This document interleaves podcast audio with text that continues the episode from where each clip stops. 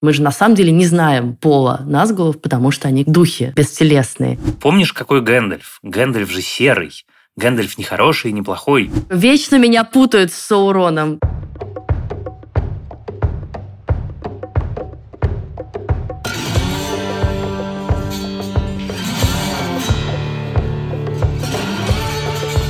Всем привет! Это подкаст "В предыдущих сериях", и мы, его ведущие, Иван Филиппов и Лиза Сурганова. И сегодня мы обсуждаем новую пятую серию сериала платформы Amazon Prime, который называется «Кольца власти». На всякий случай напоминаю, что в этом подкасте мы обсуждаем серию со всеми спойлерами. Э, если вы еще не смотрели ее, то имейте, пожалуйста, в виду. Все про спойлерим. Виден э, берег, мы скоро доплывем, осталось три серии. Я сегодня с утра в наш канал, который у нас недавно появился, у нашего подкаста в предыдущих сериях, теперь есть телеграм-канал в предыдущих сериях. Я туда запостил очень классную, на мой взгляд, шутку из американского твиттера, очень популярную, что просто вот, сидишь, получаешь удовольствие от качественного, дорогого, круто сделанного, круто сыгранного сериала из вселенной э, «Властелин колец». Мне, честно признаюсь, ничего больше не надо. Если бы они еще диалоги немножко поправили, было бы хорошо. Но вот, ну, не знаю, в этой серии мне например, особенно это не понравилось. Давай поговорим. Слушай, ну, как бы что хорошего в этой серии? Наконец, ты начинаешь видеть, э, где линии эти будут сходиться в одну, ну или, по крайней мере, многие из них, да, мы видим, что вот намечается большая битва, наконец-то, господи, пять серий, идем к какому-то экшену, все, идем, идем и идем, как эти махноноги реально с этой скоростью. Видимо, в следующей серии нас ждет, наконец, битва между людьми и орками, и я думаю, что к ним успеет присоединиться десант из Нуминора, и э, что-то как бы уже вокруг махноногов закручивается и их таинственного гостя слэш-странника. В целом, я согласна с тем, что мне нравится наблюдать за сериалом, мне интересно узнать, что будет дальше, хотя после этой серии у меня довольно много вопросов к задумкам сценаристов, а именно к каким-то ключевым моментам, в частности, к всей истории вокруг Мифрила. Можем как бы с нее начать и поговорить, потому что я что-то такая, типа, что? Можно еще раз объяснить? Я ее всю до конца не понял, но, как бы, во-первых, я, видимо, Балрак, помнишь, мы с тобой в прошлой серии обсуждали Балрага, видимо, да. Балрак из трейлера, это, кстати, Балрак как раз из этой серии, который из флешбека, а не из э, настоящего времени. Я так понял логику следующим образом, что Митрил как-то подзаряжает бессмертные души эльфов, которые вянут в Средиземье вдали от света их, э, соответственно, деревьев, вдали от Валенор. Им нужна какая-то подзарядка и перезагрузка. Я просто пока не до конца технически понял, как это устроено, поскольку вот есть Элронд, который крутит у себя в руках этот осколок э, этого мифрила, и с ним ничего не происходит. Он нигде там не светлеет лицом, у него там, я не знаю, не идет пар из ушей, и с ним ничего не происходит. Это что, нужно обязательно кольчугу сделать? Как это будет технически реализовано? И во-вторых, я, конечно, немножко напрягся, потому что я надеялся, что мифрил будет использован исключительно для, ну, как бы, что это стратегически ценный ресурс. Ты э, наряжаешь в кольчугу свою армию, твою армию с меньшей вероятностью убьют. А тут появляется какая-то метафизическая, сказочная составляющая. Меня это немножко смущает. В этом глобально и есть проблема, потому что на самом деле нам говорят, мифрил необходим для спасения эльфов, иначе они умрут к весне. Во-первых, почему к весне? Никто ничего не объяснил.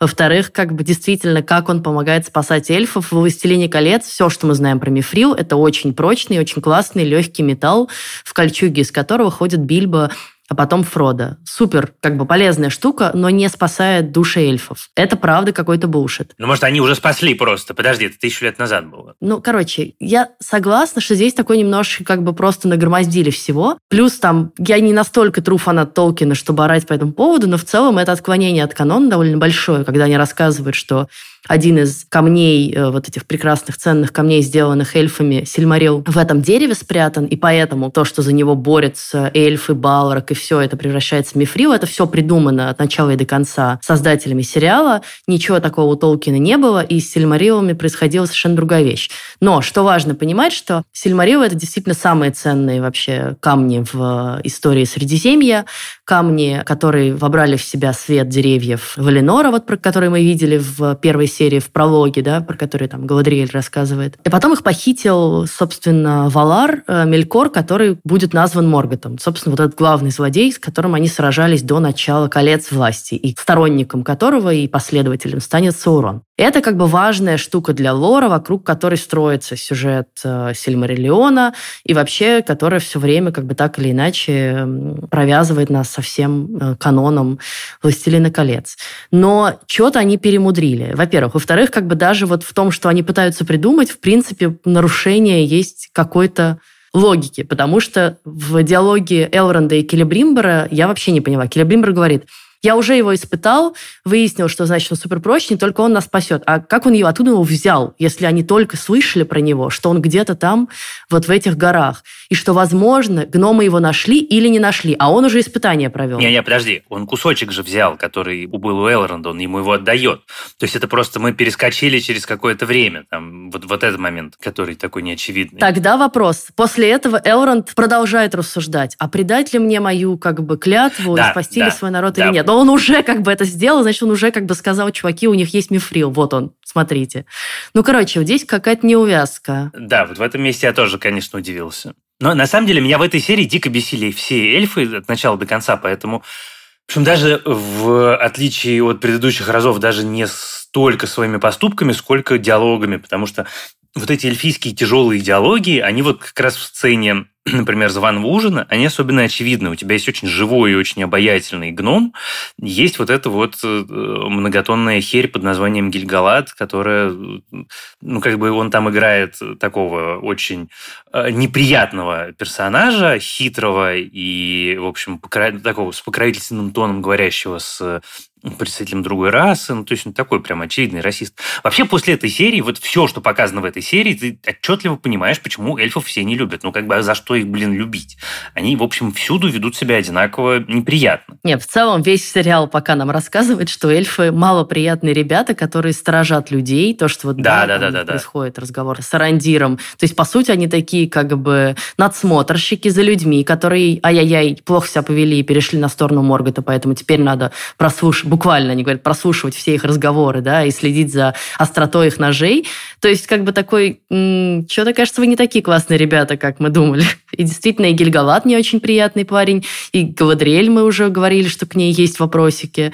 Ну, в общем, пока это правда странно, что эльфы показаны максимально несимпатичной расой. Да, пока у меня любимый, конечно, это Халбранд, и я, конечно, с огромным интересом смотрю все его сцены, и мне интересно, что с ним будет. И к этому подкасту я перечитал довольно большое количество всяких теорий, историй э, и, значит, измышлений э, внимательных зрителей. И там, конечно, прям бездны. Там много разных есть теорий. Ну, они все связаны или с Халбрандом, или со Странником, потому что как-то Адара все списывают как кандидатов в Сауроны, потому что, ну, если у тебя злодей будет злодеем, это, в общем, совершенно неинтересно, это скучно. И, скорее интересно, если это будет кто-нибудь еще. Давай сразу про эти теории поговорим. Давай поговорим про теории. Просто следующий кандидат – это вот это странное существо с белыми волосами, которое вместе со своими коллегами осматривало место падения странника. Говорят, пишут на Reddit, что, может быть, Саурон – это он. Хотя, на самом деле, кстати, кажется, это она. Во-первых, это она. Ну и потом так слишком поздно вводить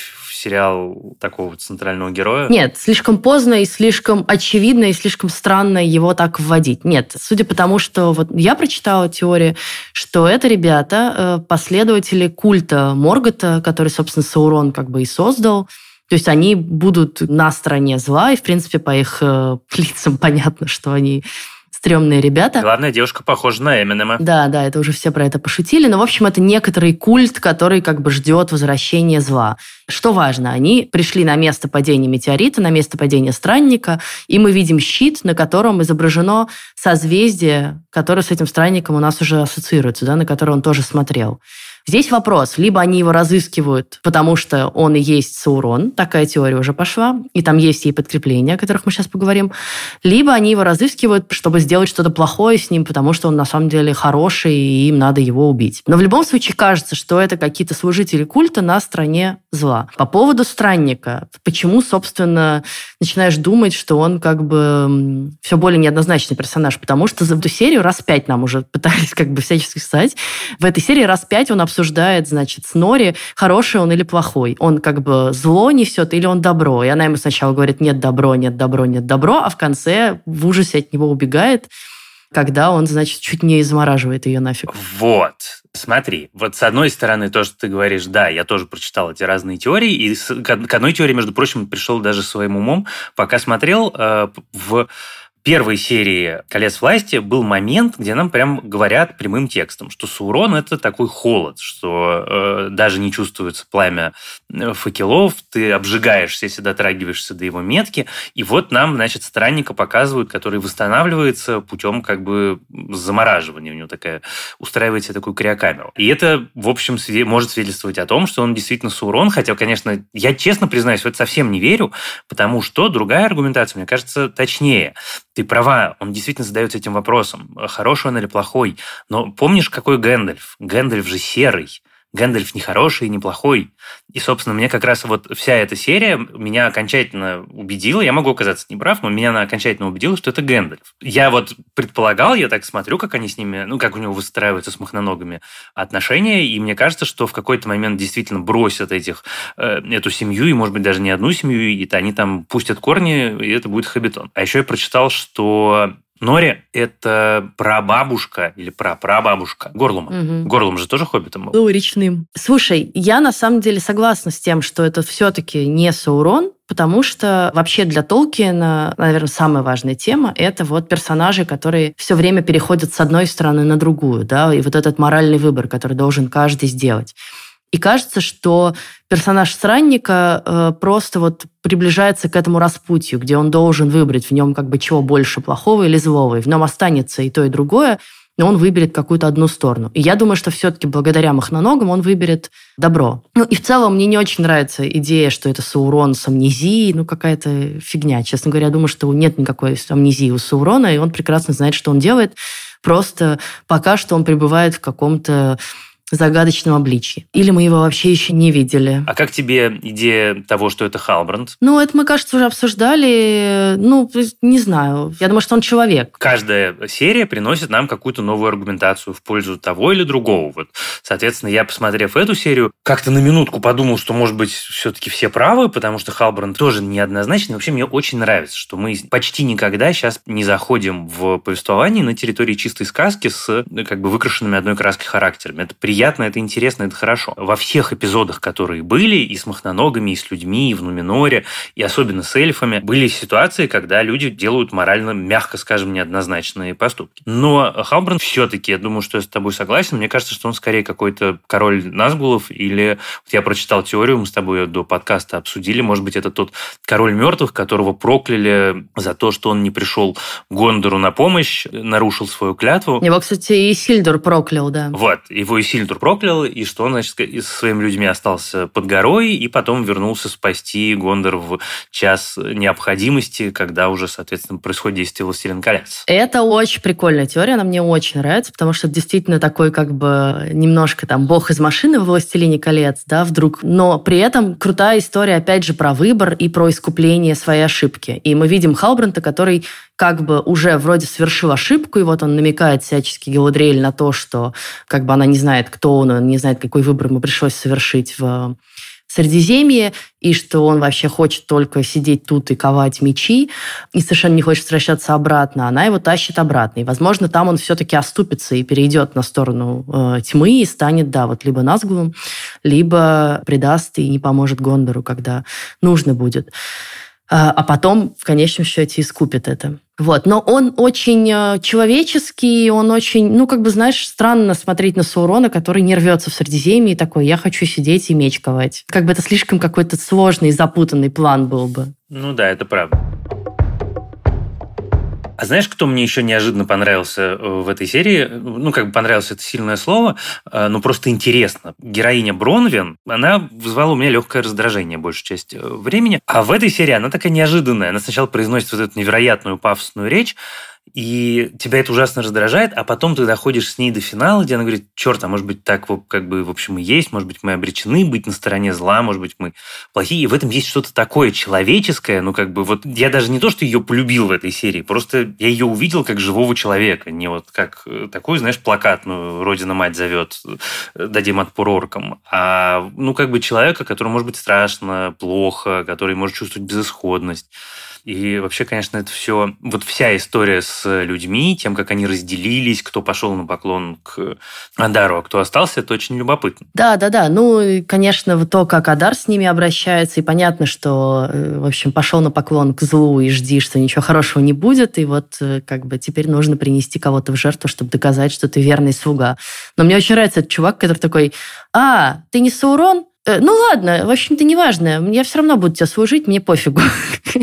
Такой просто. Нет, ну послушай, его можно понять, потому что там вокруг стоит толпа вооруженных с ног до головы орков. В общем, а что он еще мог сказать? Да, да, да, да. Знакомая история. Мне кажется, просто Адар скорее обиделся на это. Он, знаешь... Такой, вечно меня путают с Сауроном. Про Адара интересная штука. Вот есть сцена, где он в лесу разговаривает с орком. Смешная шутка про то, что этот орк, знаешь, они как этот чувак из «Лучше звоните Солу», который ходит все время в одеялке и прячется от солнца. Вот так же и орки тут тоже такие. Их кожа начинает гореть. Вот, но то, что Адар там говорит про солнце, да, что я вот пока, я бы хотела объяснить тебе, каково это испытывать его тепло, но скоро это закончится. И я прочитала интересную теорию, что он на самом деле намекает на извержение Ардруина, да, и на то, что Мордор затянет просто тьмой, там больше не будет солнца. То есть это все как бы ведет нас к созданию Мордора таким, каким мы его знаем. Я честно тебе признаюсь, я про это тоже прочитал, я про это думал, и я этого очень жду, потому что ты прямо хочешь увидеть вот эти вот цветущие живописные луга и, а потом там будет Минас Маргу, и ужас, и орки, и Назгу, и все на свете, и Шеллоб. Я хочу посмотреть, мне просто интересно, это же должно выглядеть совершенно космически, потому что я в этой серии, ну, собственно, как и во всех других сериях, особенно во время путешествия махноногов, просто периодически ставишь э, сериал на паузу, просто полюбоваться, какая же невероятная красота. Потому что, конечно, картинка, которую сделали в этом сериале, это что-то запредельное.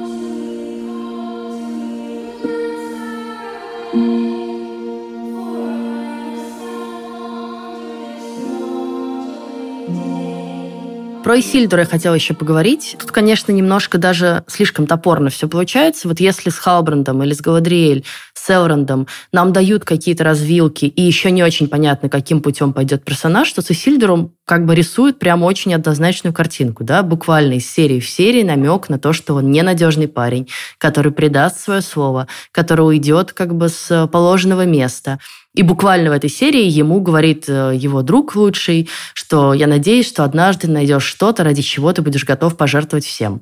Спасибо, мы поняли, кольцо всевластия, и Сильдер ждет тебя и зовет э, уже своим голосом. Ну вот это просто как бы, что ему прям такую дорожечку уже выстелили, такой, все, тебе в речку, к горлому. Это немножко грустно, потому что мне бы хотелось увидеть как бы больше маневров для этого персонажа и больше сложности там. А тут как бы очень все так. Я тут с собой немножко поспорю, потому что мне кажется, что это как раз очень драматургически, исторически правильно, потому что герой сначала должен узнать свое предназначение. Ну, как бы это как с этими, с древнегреческими э, мифами и трагедиями.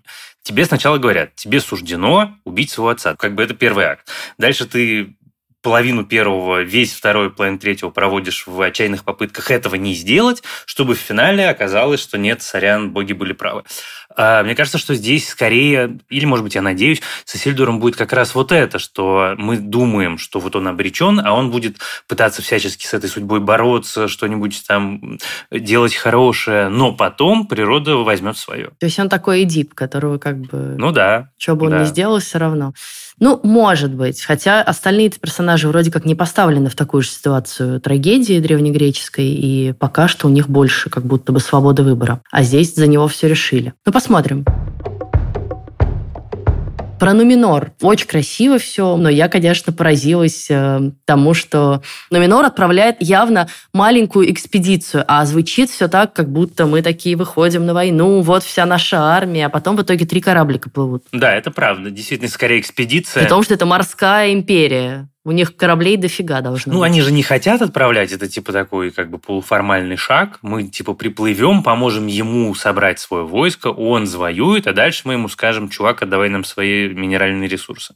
Мы вот с тобой вот прямо в начале нашего подкаста, пока еще не включили запись, обсуждали, что в прошлый раз мы говорили, что Халбранд, может быть, станет королем Назгулов, а кто еще, может быть, возьмет кольца? И вот мне очень нравится твоя теория, что, может быть, этот неприятный дядька по имени Фаразон, может быть, он возьмет, а еще интереснее было бы, если бы королева Мириэль э, взяла, это было бы совсем круто. Да, да, да.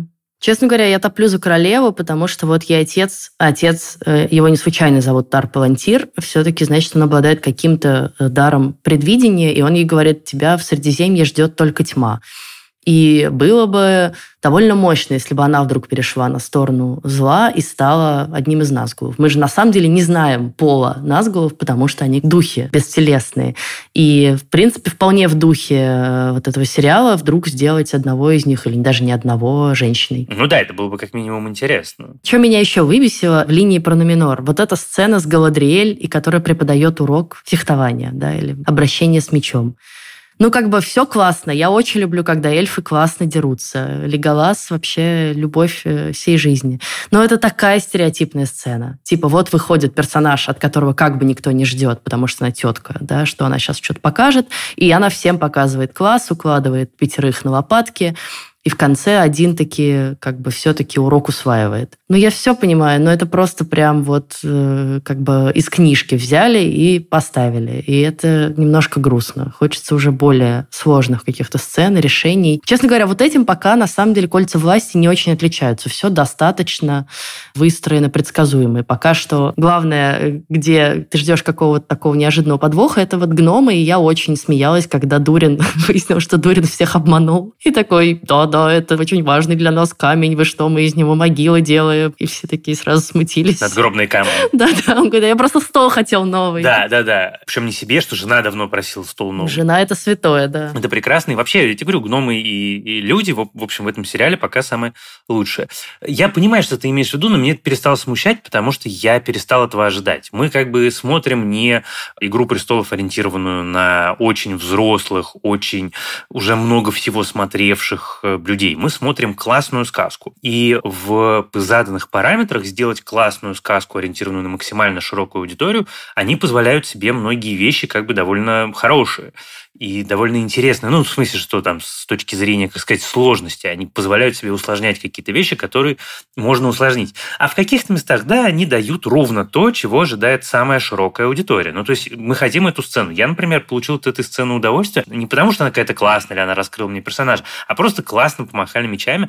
Как-то все это симпатично выглядело, и она так очевидно поддалась, чтобы кого-то из них повысили. И в этом, на самом деле, есть, как бы, мне кажется, фишка, потому что она показывает им, что типа эльфов можно победить, не надо меня особенно сильно бояться.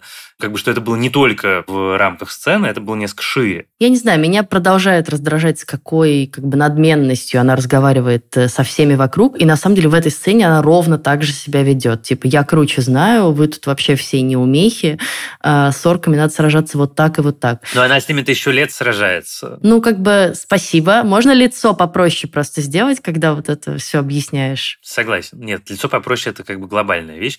Но я надеюсь, что там э, как-то с лицом станет, когда начнутся битвы попроще. Ты знаешь, вот что ждет ее персонажа, я бы хотела, чтобы ее ждало. Это какое-то сильное ну, унижение или какая-то такая ошибка, из которой она выйдет другой, из которой она выйдет той Гладриэль, которую мы знаем. Да, когда она не справится. Да, потому что она должна где-то зафакапить что-то. Иначе так и будет шагать с этим лицом до самого конца. А ей надо, чтобы ей дали по голове таким холодным, ушатом, облили в смысле. Да-да-да, я с тобой абсолютно согласен. И, возможно, это будет, кстати, Халбранд, в которого она поверила, притащит туда. Он как бы скажет спасибо, я пошел служить Саурону. Весь американский твиттер, кажется, в полном составе шиперит Халбранд и Галадриэль, и там, значит, в смысле, они действительно очень хорошо смотрятся вместе, и я, честно говоря, к этому лагерю скорее присоединяюсь, потому что я понимаю, что это, с одной стороны, будет, поправь меня, если я не прав, мощным нарушением канона, с другой стороны, этого прям все ждут, ну давай, давайте уже, ну, get a room. Как бы, знаешь, э, всю Европу сразу отопит, если, как бы, если вдруг у них случится роман. Не будем замерзать зимой. Что ж, мне кажется, что мы бодренько с тобой обсудили, прошлись по основным теориям. Если вдруг вы не знаете, у нас теперь есть телеграм-канал, и там тоже куча наших слушателей пишет в чате э, и в обсуждениях каждого поста разные свои теории и спорят о том, кто Саурон, кто Гэндальф э, и что ждет Галадриэль. Поэтому присоединяйтесь к нему и пишите там тоже, что вы думаете, что вы думаете о наших с Ваней изысканиях и догадках. Может быть, у вас какие-то есть свои классные идеи, или вы что-то такое нашли, чего мы не нашли. Канал также называется в предыдущих сериях. Да, я решительно присоединяюсь к этому призыву, потому что я уже не один, не два и не десять раз прочитал какие-то остроумные замечания и какие-то интересные факты, которые прислали нам наши слушатели, и это ужасно классно. Давайте, присоединяйтесь. Кроме того, слушайте нас, пожалуйста, на всех платформах, от Яндекс Музыки до Castbox, YouTube э, и Google Podcasts. Оставляйте нам отзывы, ставьте нам оценки, ставьте нам сердечки и еще пишите нам письма на почту подкаст собакакинопоиск.ру, если вы такой э, алдовый пользователь интернета и предпочитаете письма всем остальным способам коммуникации. А я также напоминаю, что у нас э, есть еще еженедельное обсуждение другого фэнтези-сериала. Ни за что не догадаетесь, какого. Тадам! Зачарованные! Конечно же, это «Дом дракона», у которого осталось еще пять серий, он что-то длиннее оказался «Колец власти», и в котором мы тоже ждем, когда все наконец уже начнет раскачиваться. Но помимо этого, мы с вами только что записали выпуск «Что же еще мы смотрим, кроме этих двух сериалов?». Поэтому, если вам надоело слушать про фэнтези, то э, идите и послушайте, что еще можно посмотреть сейчас. Да, там никакого фэнтези вообще, кажется, нет. На этом мы заканчиваем наш выпуск. До следующего раза. Спасибо вам большое, что вы нас слушаете. А помогали нам в записи нашего подкаста наш продюсер Елена Рябцева и звукорежиссер Алексей Шмаревович. Спасибо им за это большое. С вами были Иван Филиппов и Лиза Сурганова. Пока. Пока.